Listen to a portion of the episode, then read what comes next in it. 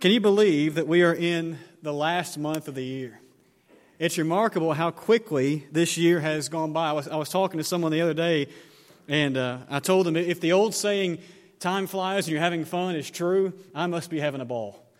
Because this year has absolutely flown by. And 2016 has, has been a great year so far here at Ninth Avenue. A lot of good things have happened. We've seen a lot of encouraging things, a lot of very encouraging days. And throughout this year, we have tried to keep our, our theme for the year before our minds from time to time. We try not to preach every sermon to the theme or anything like that, but in 2016, our theme, of course, has been strengthening our roots. We spent the first sermon of the year way back in January thinking about that picture found in Psalm 1 of the tree that's planted by waters, having its roots firmly planted because of the Word of God. And throughout the year, you remember the subtitle for our lesson, uh, for our theme, excuse me, has been knowing God through His Word. We strengthen our roots because we want to know God. And the only way we know God fully, as fully as we can, as we prayed together a few moments ago, is through a knowledge of His Word. And so, at various times throughout this year, we have emphasized that through some lessons on Bible basics, some first principles. We've also kind of used our, our theme this year to, uh, to undergird some emphasis in our Bible school, especially for our elementary department, uh, emphasis in our vacation Bible school, and other things, using that context of knowing God through His Word as kind of the, the background for some things that we have tried to do. But as we start to, to wind down 2016, we want to end up back in the very same book with which we began, but from a different psalm. We're not going to go back to Psalm 1, but for the next three Sundays, including today, we're going to be in the longest poem in the Bible, Psalm 119. And to answer your question, no, we are not going to study all of it. It's 176 verses long, but it's a 176 verse masterpiece. And we're going to use the knowledge of the fact that that poem has the same emphasis as our theme to simply select three sections of that poem to study this morning, next Sunday morning, and then, Lord willing, two weeks from today as well. How knowing the Word of God can draw us nearer to a knowledge of God and draw us nearer to His heart. Today, we're going to look at verses 9 through 16 and see how there is a walk involved in knowing God. Next Sunday, Lord willing, we're going to go to verses 33 through 40 of this same poem, and then we're going to see that we must have a desire, a passion, if we're going to know God. And then finally, Lord willing, two weeks from today, on December the 18th, we're going to look at verses 57 through 64 and see the promise that we must make to God if we're going to know Him as well as we possibly can. So the walk, and then the desire, and then the promise. It may seem a little bit boring to talk about walking. After all, we live in a very fast paced society. And, but the Bible very often uses the picture of walking as a way to describe our relationship with God and how to build that relationship. Just by way of one example, you may think of Genesis chapter 5, that chapter with all those so and so begat so and so begat so and so's. And you remember Enoch, found in that particular passage, we're told that he was one who walked with God. And how beautiful of a description that is. Did you know that at one time, walking was one of America's favorite spectator sports? In the late 1800s and early 1900s, it was known as pedestrianism, and I'm not making this up. People would walk for days at a time, and people would just lie in the streets to watch people walk for all this time.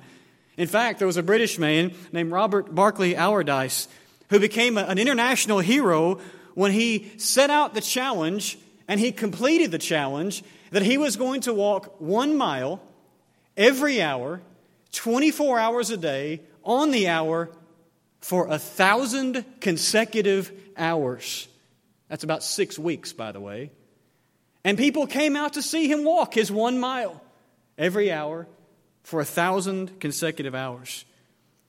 And some of you may remember just a few months ago when the Olympics happened that there's still sort of a, a remnant of that even in the modern day Olympics, the Summer Olympics, because you still have the event of race walking found in the modern Olympics, where people walk for 20 kilometers and one race of 50 kilometers. Before the Olympics happened in Rio de Janeiro this year, I was reading an article that described every event found in the Olympics and why you should watch them. And the very last one listed was the 50 kilometer walk. And the description actually said, Don't watch it, read a book. That's, that's pretty good. That's, that's exactly it, right? Because walking does not seem all that exciting to us. And in the world in which we live, walking just seems so slow, so boring. But I want us to notice this morning that if we want to know God, there is a walk that is involved in us knowing God. In the passage we read together a few moments ago, beginning in verse 9 of Psalm 119, there are some things that are found there that may seem slow, they may seem kind of old fashioned, and to our society, they may seem a little bit boring. But if we want to know God, then there are things we must have in place. And you can find, I'm certain, more than these, but I want to notice five with you found sprinkled throughout these verses this morning. In the first place, if I want to know God and continue this walk, I must be one who is holding the line. I would suppose that verse 9 of Psalm 119 is one that's used with young people a whole lot since it specifically mentions a young person. Because there the poet said, How can a young man keep his way pure? And the answer is given by guarding it according to your word.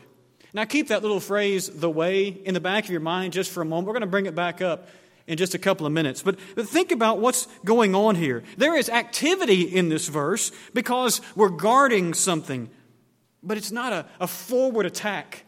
And to our society, a forward attack seems more exciting, moving forward, and attacking and taking those things with us and all those sorts of things. But instead, in this verse, we're described, we're given a description of something that's a little bit slower, a little more laid back. We're just guarding something. And typically, when we guard something, we stay near to it. We don't go, go all over the place. But did you notice what we are guarding? It is a pure way. The King James Version uses the word cleanse. The word is one that literally means something that's translucent, something you can see through. And so it came to mean things that were pure or clean or cleansed. But, but how do we do that? I mean, we live in a world that is so very impure. No matter what we might think of the society around us, that has to be a description of the way our world works an impure society.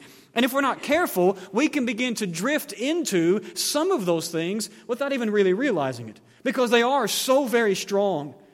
And we're not as bad as that person over there or that group of people over there, so we are okay. But we're not given the option here of somewhat purity. We're only given the option of true purity. And I think verse 9 gives us two things to remember if we're going to hold that line and guard our heart. The first thing it's mentioned here is to start young or to start now. How can a young man guard his way, the verse says? You know, young people, at least in this way, have an advantage over those of us with some years on us because we have seen so many impure things that they continue to, to pile onto our mind and tempt us and begin to say, Well, I'm not that bad, but young people at least can begin now to fight that and to have pure thoughts toward God. But those of us who aren't young anymore, we can begin now.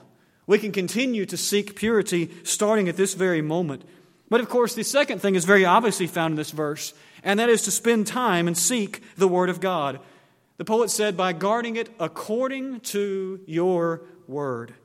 If our hearts and if our minds are filled to the brim with Scripture, and if we are continually putting more and more of God's Word in our heart, there's just not going to be room for impure things. In addition, when those impure things seek to threaten our minds, the Word of God is there and helps us to push those things back, to help us to know how to face various temptations and very, various trials. But we're stopping and pausing and we're reading the Word of God, and the world says that's not exciting. That's boring. That's not exciting. You're just guarding something. Well, first of all, it is exciting because are, these are the very words of God. They're life changing, they're eternity changing when we let them sink in. But even beyond that, even if what we even if we look at this and we say it is a little slow at times, it can be a little boring at times, I need to be guarding my heart. I want to keep my way pure. I need to hold that line of purity by using the Word of God. That's how we walk and know Him. But also, the poet says, if we want to know God, the walk also simply includes staying on path. It's from verse 10 that we got the title for our lesson this morning, The Walk, because verse 10 says, With my whole heart I seek you, let me not wander from your commandments. Now, by the way, I told you to keep that little phrase from verse 9, the way, in your mind. This is where it comes back up. I know verse 9 did not use the word heart. Verse 10 uses that word. But the way of verse 9 is found in the heart of man, mentioned in verse 10, because as a man thinks in his heart, so is he. And so I think that's why you see two different words, one in verse 9, way, and one in verse 10, heart, but they're connected in so many ways. David specifically in verse 10 mentions the heart. And notice that, that David, who I believe to be the author of this poem, speaks of the whole heart. We cannot be pure if we're only partially pure, if only part of our heart is pure. It takes our whole heart. In reality, there is no such thing as partial purity. I've used this illustration before, but ivory soap freaks me out. And the reason is very simple. If it's 99 and 44 one hundredths percent pure, what's the other 56 one hundredth of a percent? It's impure. I don't want to put impurity on my body, do you? And so it freaks me out. I've used it, but it freaks me out to think of that because that's not pure. Pure is pure is pure. And David says, My whole heart needs to be pure. But do you also see something in this verse of human nature? David seeks God with his whole, heart, but he also basically admits that he's going to need help staying on the path. But again, our world's going to look at that and say, well, that's just weak. That's just boring. Just staying on one path and even admitting you need some help to stay on that path. That's not the American way. That's not the way we want to live, right? And in addition to that, it's, it's a way that's filled with commandments. We know that about the Bible. To a lot of people, that just doesn't seem like a very exciting way to live, a very fun way to live. And that is until we examine the fruit, the outcome of following the way of God and the outcome of following the way of the world. When we pause for a moment and consider the outcome, we will want to stay on that path that God has laid out for us. You know, it's easy to question God sometimes, to wonder why He would say this is wrong or this is right, and begin to, to try to figure out those things. But if David is the author of this poem, and again, I believe he is, don't you know that he understood why he would need to stay on the path of God? Don't you know he understood at times when he tried to follow his own path where it led? And it was always to difficulty and even destruction. I want to say this to all of us, but I especially hope our young people will listen to this.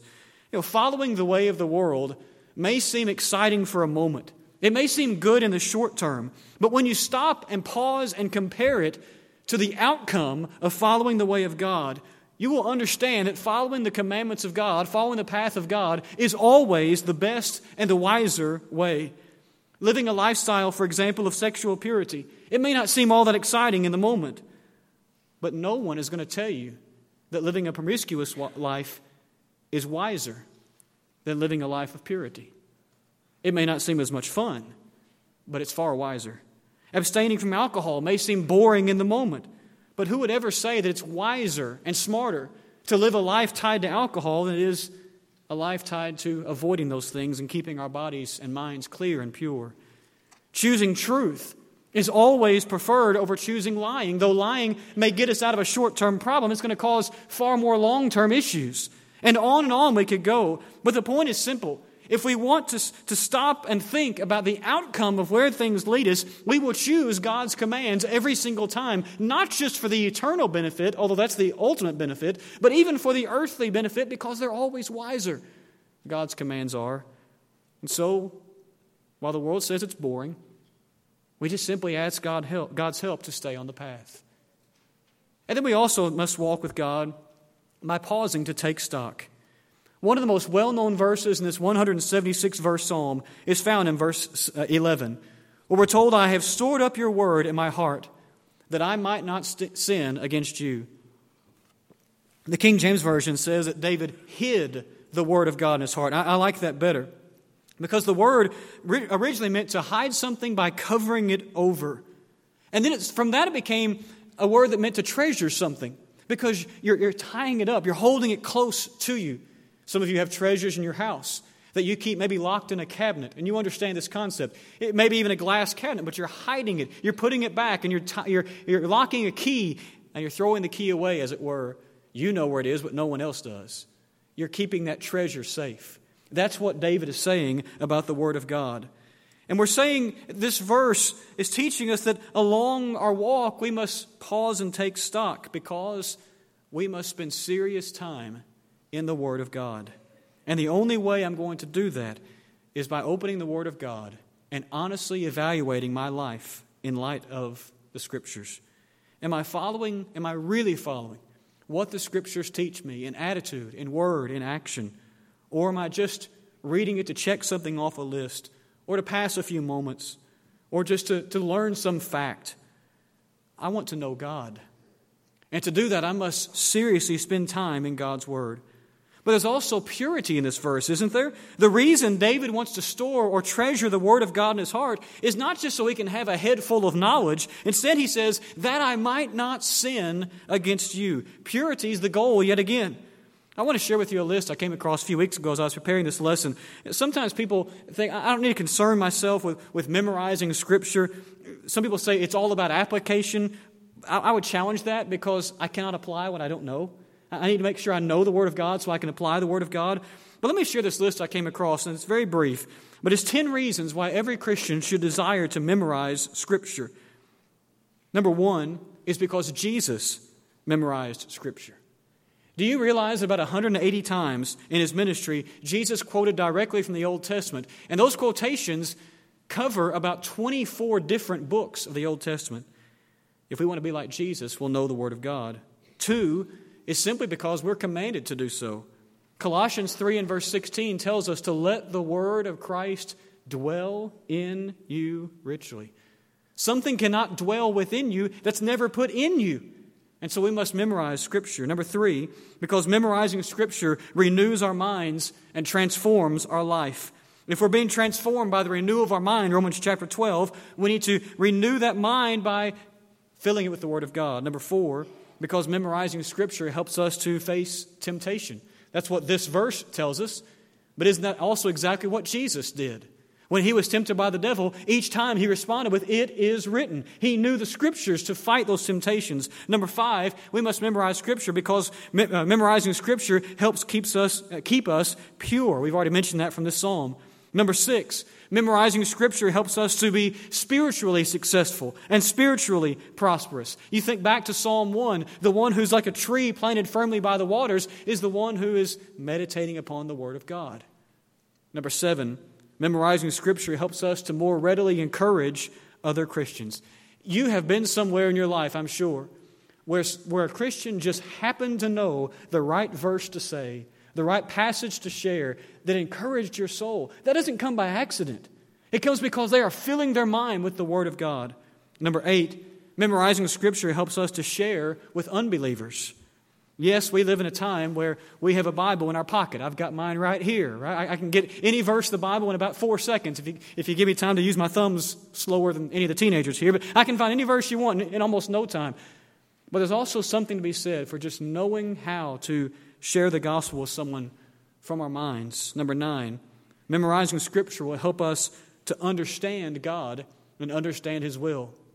Romans chapter 12 and verse 2 tells us that we're to be transformed by renewing our mind so that we may be able to discern what the will of the Lord is. And then 10, memorizing scripture makes us wise. We're speaking of godly wisdom. I want to live a wise life.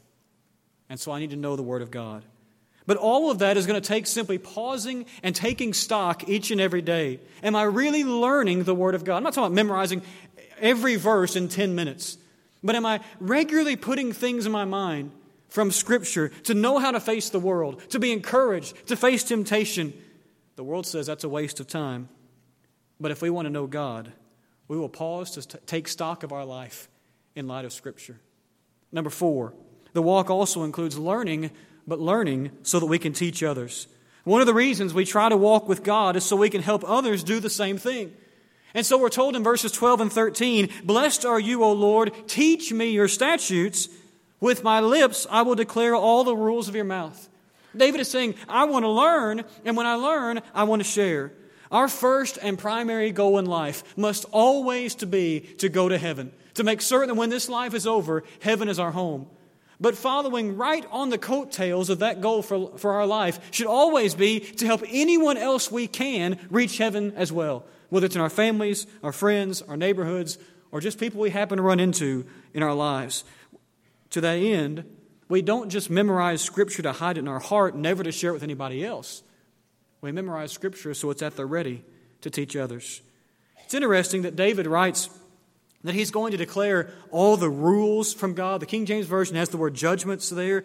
The word can mean either thing because it's a word that simply means what is used to decide a case. That's what the word means. Now, now think with me for a moment. I need to know the rules or the judgments, if you please, the boundaries of God for myself. I need to know what is right and what is wrong. And only through the Bible can I know those things. But, folks, we also, each one of us who are Christians, also need to be willing to speak those same rules, to declare those same judgments, those same boundaries into the world, and we cannot be afraid to declare them. The world needs to know that God's boundary says lying is wrong. The world around us needs to know that marriage is not just a social construct, but that God appointed and created marriage, and He gets to set the boundaries of it.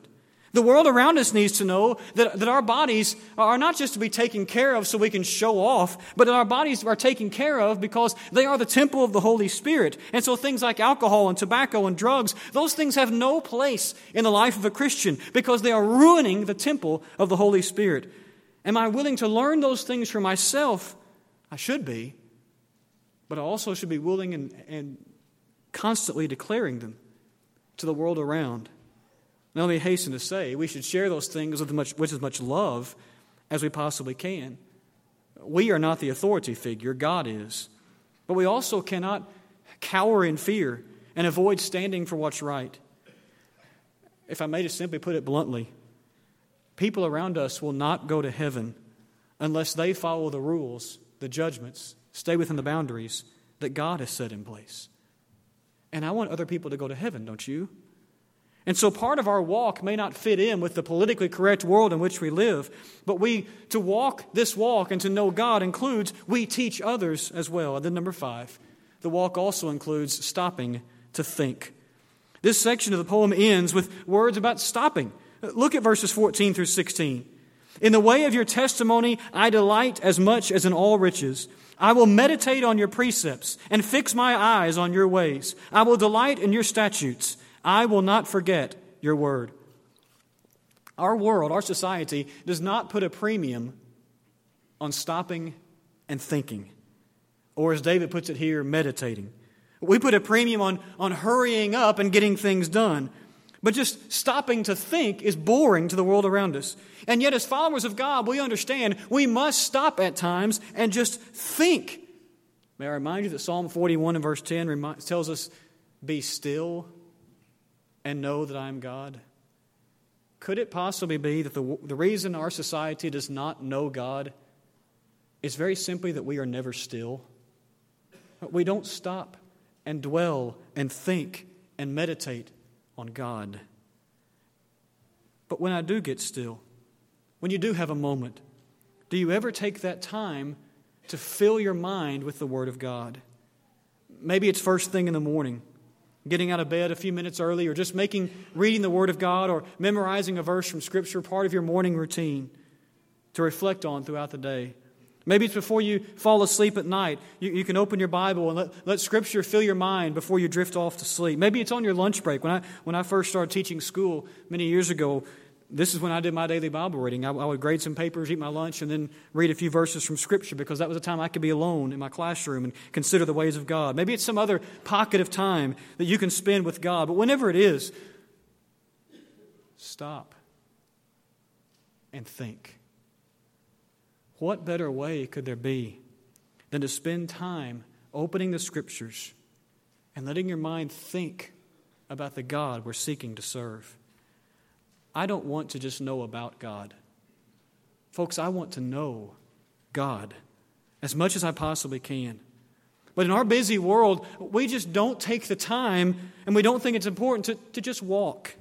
With, with all the things going on around us, we feel like we have to hurry and rush all the time, and so we can so we can be productive. And this time of year, that seems to even be ramped up even more, right? Because of all the all the shopping and all those things on top of everything else. But if we want to know God sometime in life, we're going to just have to slow down and walk. It may not look that exciting to the world around us, but it's going to mean so much to us throughout our life as we draw nearer to the Lord each day. At some point in our life, we're going to have to make the words of the beautiful hymn part of our everyday life. My God and I go in the field together. We walk and talk as good friends should and do. We clasp our hands, our voices ring with laughter. My God and I walk through the meadow's hue. He tells me of the years that went before me, when heavenly plans were made for me to be, when all was but a dream of dim conception, to come to earth, to come to life, earth's verdant glory see. My God and I will go for a together. We'll walk and talk as good friends should and do. This earth will pass, and with it common trifles. But God and I will go unendingly. This earth will pass, and with it common trifles. But God and I will go unendingly. In a world that puts so much emphasis on hurry, on rushing, I want to stop and just walk. Because I want to know God. After all, I want to spend eternity with Him, don't you? And if you want to spend eternity with Him, don't you think you need to know Him now? He is the one who sent his son. He's the one who loved you enough to send his own son to die on the cross for you. When's the last time you paused and thought about that? He's the one who loves you enough to send you the Bible so that you can know about that walk, walking with Him. When's the last time you just stopped and thought about that? He's the one who's promised us, if we're faithful, that this glorious place we call heaven will be our home. When's the last time you just stopped and thought about that?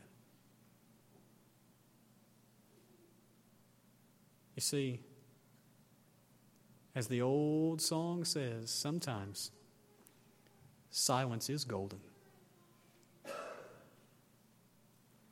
Because when we stop for a moment and we think about what God has done, what God continues to do, and what God has promised, we're going to want to walk and talk with Him every day. Are you a Christian? Or, brother or sister in Christ, have you been off that walk, off that path? And you need to be encouraged to continue or to get back on the path. If you've never been baptized for the forgiveness of your sins to begin that walk, we would love for you to do that this morning. Or as a Christian, if you've fallen off the path and you need encouragement to get back on the path, we would love nothing more than to pray with you and encourage you. Whatever your need is this morning, we invite you to walk down the aisle so that you can walk with God. Come while together we stand and while we sing.